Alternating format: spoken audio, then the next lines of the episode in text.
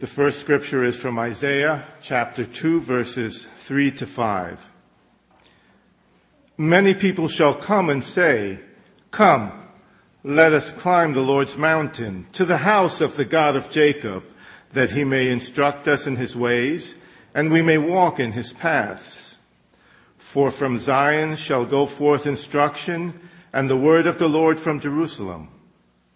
He shall judge between nations and impose terms on many peoples. They shall beat their swords into plowshares and their spears into pruning hooks. One nation shall not raise the sword against another, nor shall they train for war again. O house of Jacob, come, let us walk in the light of the Lord.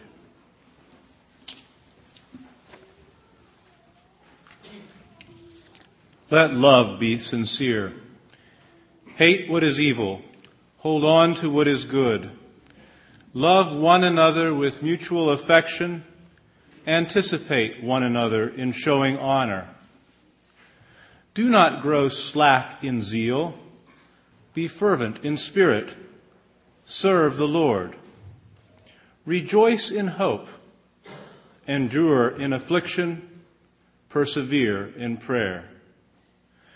Contribute to the needs of the holy ones. Exercise hospitality.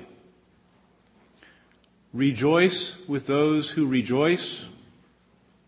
Weep with those who weep. Do not repay anyone evil for evil.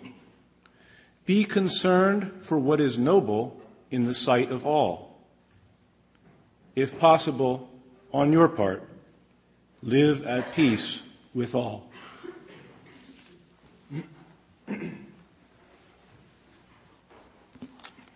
James chapter 2, verses 14 through 17. Hermanos míos, ¿de qué aprovechará si alguno dice que tiene fe y no tiene obras? ¿Podrá la fe salvarle?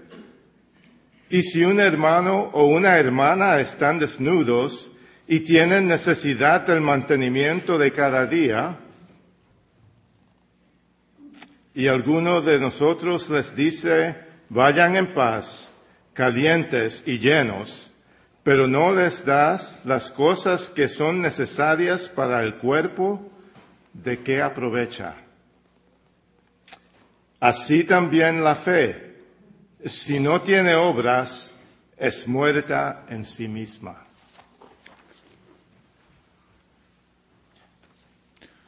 What good is it, my brothers and sisters, if you say you have faith but do not have works? Can faith save you?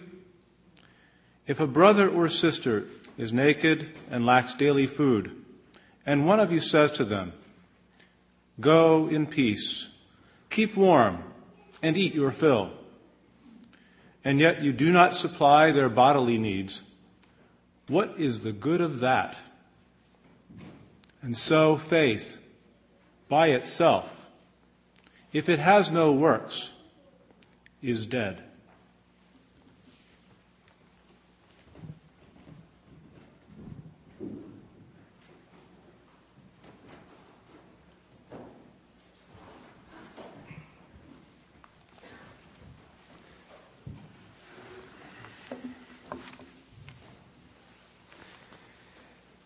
Today, we think about and pray for the church in Colombia.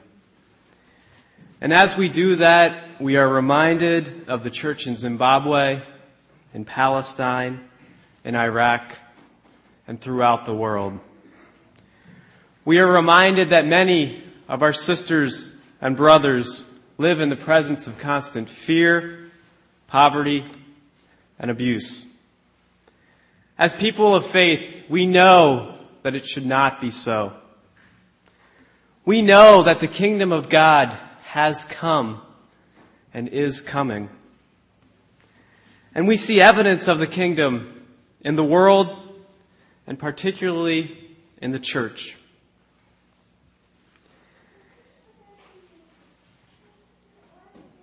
As we think about Colombia, we could quite easily become filled with despair. But we remember the words of Isaiah, which Jesus just read. And we know that one day these words will ring true in Colombia. Can we recognize signs of the coming kingdom? This is not a message of despair, but rather one of hope. Hope that is rooted in the life, death, and resurrection of Jesus Christ. And although it seems a bit audacious to talk about hope in the face of what we hear and see in Colombia, as Christians, we must hold on to hope. The kingdom has come and is coming. This morning, I would like to talk about what it means to be the church, both in Colombia and here in the U.S. What is the role of the church? And how is the church called to respond? I recently read a book by Stanley Hauerwas called The Peaceable Kingdom. And I was particularly intrigued by Hauerwas's chapter on the church. Hauerwas says that the primary responsibility of the church is not to bring peace and justice to the world, but rather it is to be the church. And in being the church, we help the world see itself as world. We are not called to redeem the world. The world has already been redeemed through the life, death, and resurrection of Jesus Christ. Rather, our primary task as church is to remind the world that it is the world and to show the world what redemption looks like. Now, the distinction that Hauerwas makes between the world and the church is a simple one. He says that one believes that it has been redeemed, and the other does not yet believe. The church is not higher than the world, nor does it exist in a separate reality. Hauerwas describes the church and the world as walking on a journey together. The church cannot abandon the world, for the world is God's good creation. And as Ron reminded us last week, God has called all things, including the world, to himself. And the world needs the church to point it to the kingdom of God.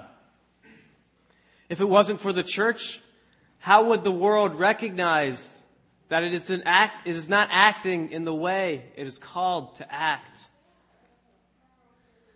And the church needs the world to remind it that justice and redemption, indeed even God's kingdom, is broader than the church. Hauerwas points out that we often find people outside of the church who exemplify God's goodness better than we do. And Hauerwas says not only should we look for those people, but we should insist that they exist. Because the existence of such people is proof that God is at work in the world, both through the church and outside of it.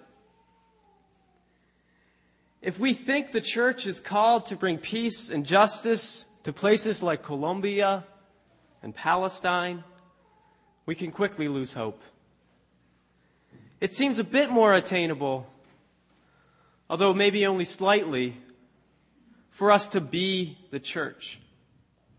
And as church, we work for justice and peace.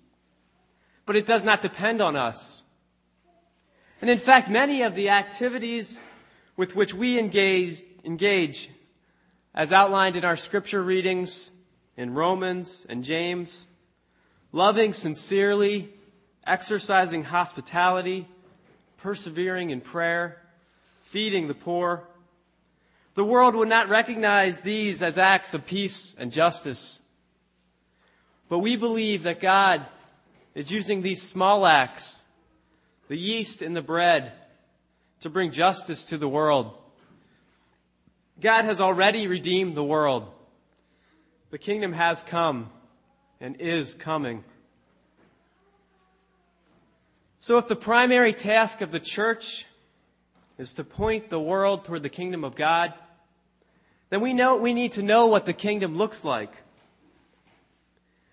We see God's kingdom displayed in the life, death, and resurrection of Jesus Christ. Jesus shows us God's kingdom by rejecting the temptations of violence and coercion, by healing the sick, by befriending the woman at the well, by forgiving sins, by inviting the rich to become poor, by washing his disciples' feet, by breaking the bread, by dying on the cross, by defeating death. The kingdom of God is present when the meek inherit the earth, when the hungry are fed. The kingdom of God is evident in the story of the Good Samaritan, when we love not only those who love us, but also those who are perceived as our enemies. The kingdom of God is evident in the story of the widow's offering, when we give everything that we have. We also see God's kingdom in the example of the early church. Acts 4, 32 to 35 says, Now the company of those who believed were of one heart and soul. And no one said that any of the things he possessed was his own, but they had everything in common. And with great power, the apostles gave their testimony to the resurrection of the Lord Jesus, and great grace was upon them all. There was not a needy person among them, for as many as were possessors of land or houses sold them, and brought the proceeds of what was sold and laid it at the apostles' feet and distribution was made to each as any had need. Reminding us that in the kingdom of God, we share our gifts and our resources with each other, and there is enough for everyone. We see evidence of the unity that is present in God's kingdom in Paul's letter to the church in Galatians. Galatians 3 27 28 says, for as many as you as were baptized in Christ have put on Christ. There is neither Jew nor Greek, there is neither slave nor free, there is neither male nor female. You are all one in Christ Jesus. So this, sisters and brothers, is what the kingdom of God looks like. And the primary task of the church is to point the world to God's kingdom? Maybe some idealistic notion of the church. Maybe a romantic movie version of the church. But our church, the Colombian church, the church that is made up of people like me and you, people who have a hard time resolving conflict among ourselves, let alone showing the world how to live together in peace. The church that continues to be dominated by men, the church, the most segregated aspect of our society. To put it bluntly, to speak of the church in this way, as a reflection of the kingdom of God as displayed in the life of Christ does not remind us of any church that we know. And as the world does not yet believe that it has been redeemed, so often it is with the church. We question whether redemption is possible. We are tempted to believe that security comes by force, that peace comes through violence, we have trouble imagining the unity that Paul speaks of in Galatians. And in fact, the arbitrary lines that the world uses to divide lines of nation, gender, race, ethnicity, and sexual orientation are also used by the church. We ha- find it hard to imagine an economic system that does not rely on exploitation, a system that ensures that everyone has enough to eat. We cling to our riches, questioning God's call to become poor.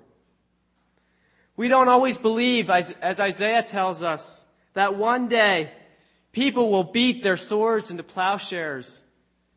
We don't always believe, as Micah tells us, that one day every person will sit under his or her own fig tree and that none shall make them afraid. But sisters and brothers, there are moments, there are moments when we do believe. There are glimmers of hope in the church. And this seems to be particularly true in areas where the church is surrounded by conflict. And such is the case in Colombia. In the middle of fierce violence and constant displacement, the Colombian church is creatively at work. The kingdom of God is evident in Colombia through organizations like Justapaz, the Christian Center for Justice, Peace, and Nonviolent Action, a ministry of the Colombian Mennonite Church. Justapaz has been documenting human rights abuses in Colombia for the past five years, sharing stories of victims, stories such as this one. Victims, Camila, Camilo and Rosa of the Mennonite Church. Date, November 6, 2006. Location, Bogota. Alleged perpetrators, paramilitaries. 14 year old Camilo is one of Rosa's eight children. Camilo was detained from November 7 to November 10 by alleged paramilitaries. They forced him into a taxi and asked him questions about his mom. They detained him, tied up his hands and feet, covered his mouth, shaved some of his hair, and verbally assaulted him. Throughout the interrogation, Camilo insisted that he was someone else, not the person they were looking for. He changed his name and that of his mother, and in this way denied knowing anything about what they asked concerning Rosa. For her part, Rosa undertook an intense search for her son. He was found on November 10, alive in a small field in the northwest part of Bogota. Rosa and Camilo and the rest of their family have been forced into displacement many times. Rosa has been the target of harassment, death threats, and attempts on her life since running for city council in 2004 in Florencia and because of her affiliation with the community members movement there. The family and community, both in Caquetá and Bogota, attributed the persecution to the military.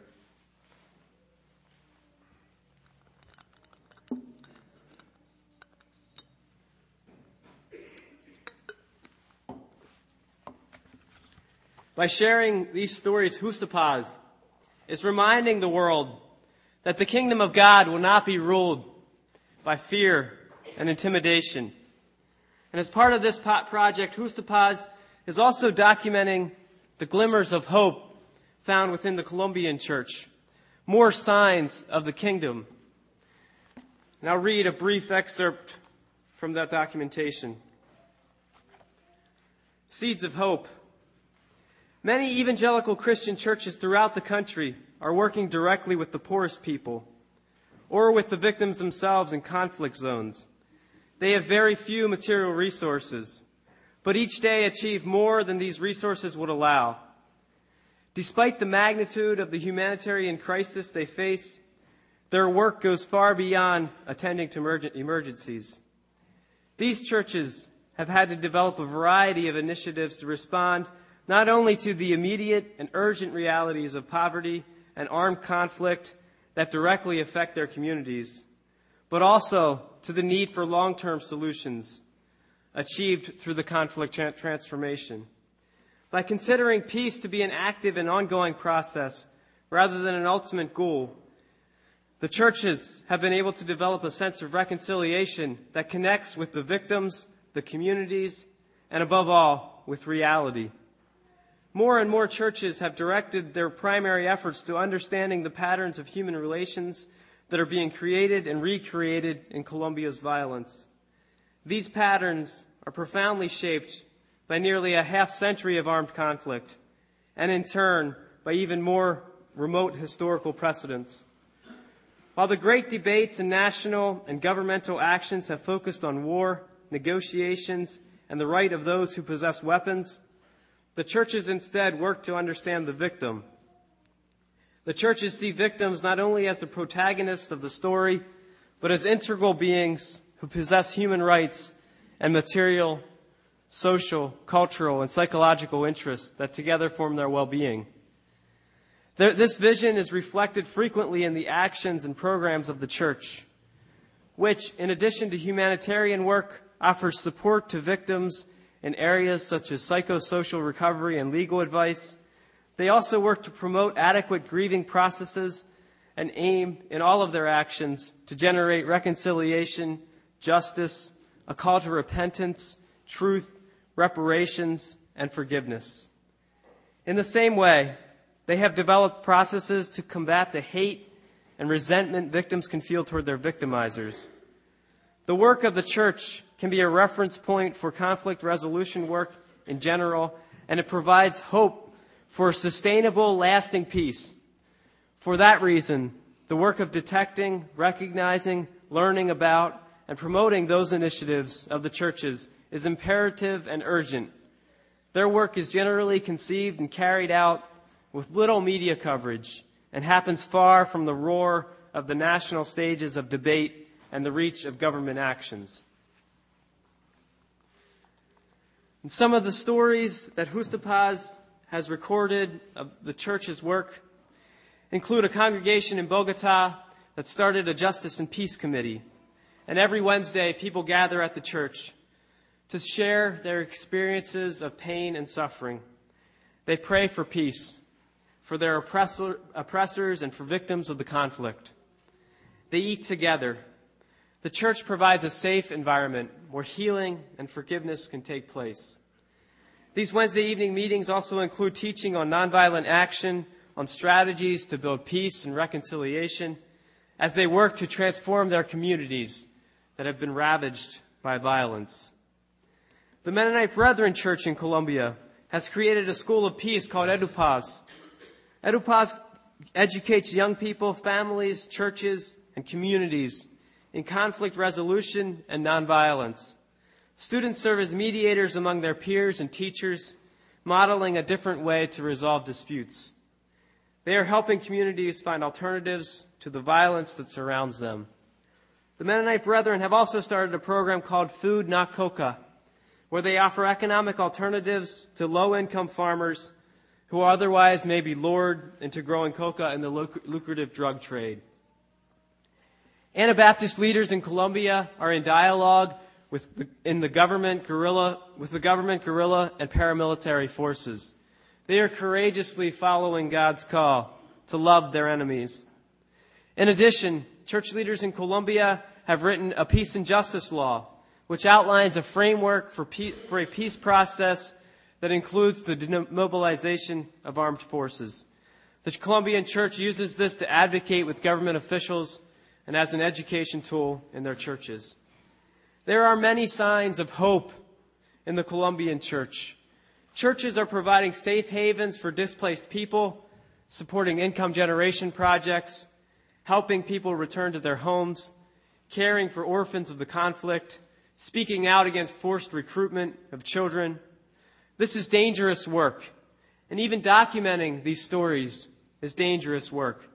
In June of last year, intruders broke into the Justapaz office and stole computers that contained information on victims of violence, making them victims yet again.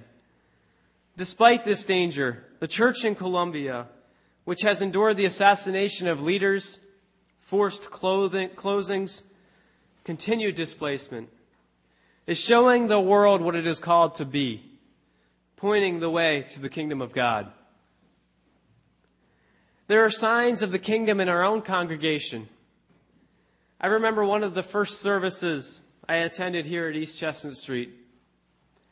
It was Maundy Thursday, and it was the first time I participated in foot washing. And I can still see the sparkle in Marlon Hershey's eyes as he carefully washed my feet. The kingdom of God is not initiated by acts of dominion, domination, but by humble acts of service. This week I watched the flurry of emails on the listserv as Katina Barton organized meals for the highs. The slots were quickly fill, filled with people who were willing to share their resources, time, and gifts. Such is the kingdom of God. Amy Stewart frequently calls us as a church and as individuals to show our resistance to the lies of the world that tell us that war is necessary. She reminds us that we are citizens of God's kingdom, not the kingdom of the United States. The Monday evening meals served here at East Chestnut Street are a reminder that in God's kingdom, the hungry shall be fed. Our Creation Care Committee, and no, this is not a shameless plug since I'm on that committee, reminds us that all things, including the physical world, have been reconciled to God. So we are called to be the church. Despite our unbelief and our shortcomings, we see the signs, we see signs of the kingdom in the Colombian church and in our own church. But how are we called as Americans to be the church in response to what is happening in Colombia. Our Anabaptist ancestors would recognize the story of the church in Colombia as their own story, one of persecution and displacement. As prosperous people of the empire, have we lost our ability to connect with this story? In the last weeks and months, most of us filed our income tax return. The War Resisters League calculates that 36% of our income taxes go toward current military expenses. And as Rachel mentioned, we as Americans are directly linked to the conflict in Colombia. Since 2000, the U.S. government has given more than $5 billion, largely in the form of military aid, to the government of Colombia. This aid, known as Plan Colombia, continues to fuel the conflict and is failing to achieve its primary goal of cutting Colombia's cultivation, process, processing, and distribution of drugs. And in fact, more coca is being grown now in Colombia than when Plan Colombia began. How much of my tax money is being used to threaten, displace, and even kill people in Colombia. Currently, our president is pressuring Congress to pass the Colombian Free Trade Agreement, which could potentially cause more displacement and a greater disparity between the rich and poor, while benefiting large Colombian and U.S. corporations. How do we respond as the church? There was an article in the paper yesterday which reported that Americans will start receiving their rebate checks this week. We're being encouraged to spend that money to boost the economy. How do we respond as the church? In a letter from the Mennonite Church in Colombia to the church in the U.S., our sisters and brothers have asked us to respond. They have asked that we pray. They have asked that we learn more about the reality of the Colombian church and about how we as Americans are connected to that reality. Finally, they have asked that we be a public witness. During our community lifetime, Zach Kaufman will give us some suggestions on how we can respond to that call. Our sisters and brothers in Colombia are asking us to join their story. Do we have the creativity, the will, the motivation to answer their call? Are we willing to be the church. I would like to close with this reminder from the theologian N.T. Wright. In God's new world, of course, Jesus himself will be the central figure. That's why, from the very beginning, the church has always spoken of his second coming. Though in terms of the overlap of heaven and earth, it would be more appropriate to speak, as some of the early Christians did, of the reappearing of Jesus. He is, at the moment, present with us, but hidden behind that invisible veil that keeps heaven and earth apart, and which we pierce in those moments such as prayer, the sacraments, the reading of scripture, and our work with the poor, where the veil seems particularly thin. But one day, the veil will be lifted. Earth and heaven will be one. Jesus will be personally present, and every knee will bow at his name. Creation will be renewed. The dead will be raised. And God's new world will at last be in place, full of new prospects and possibilities. May it be so in Colombia, in the United States, and throughout the world.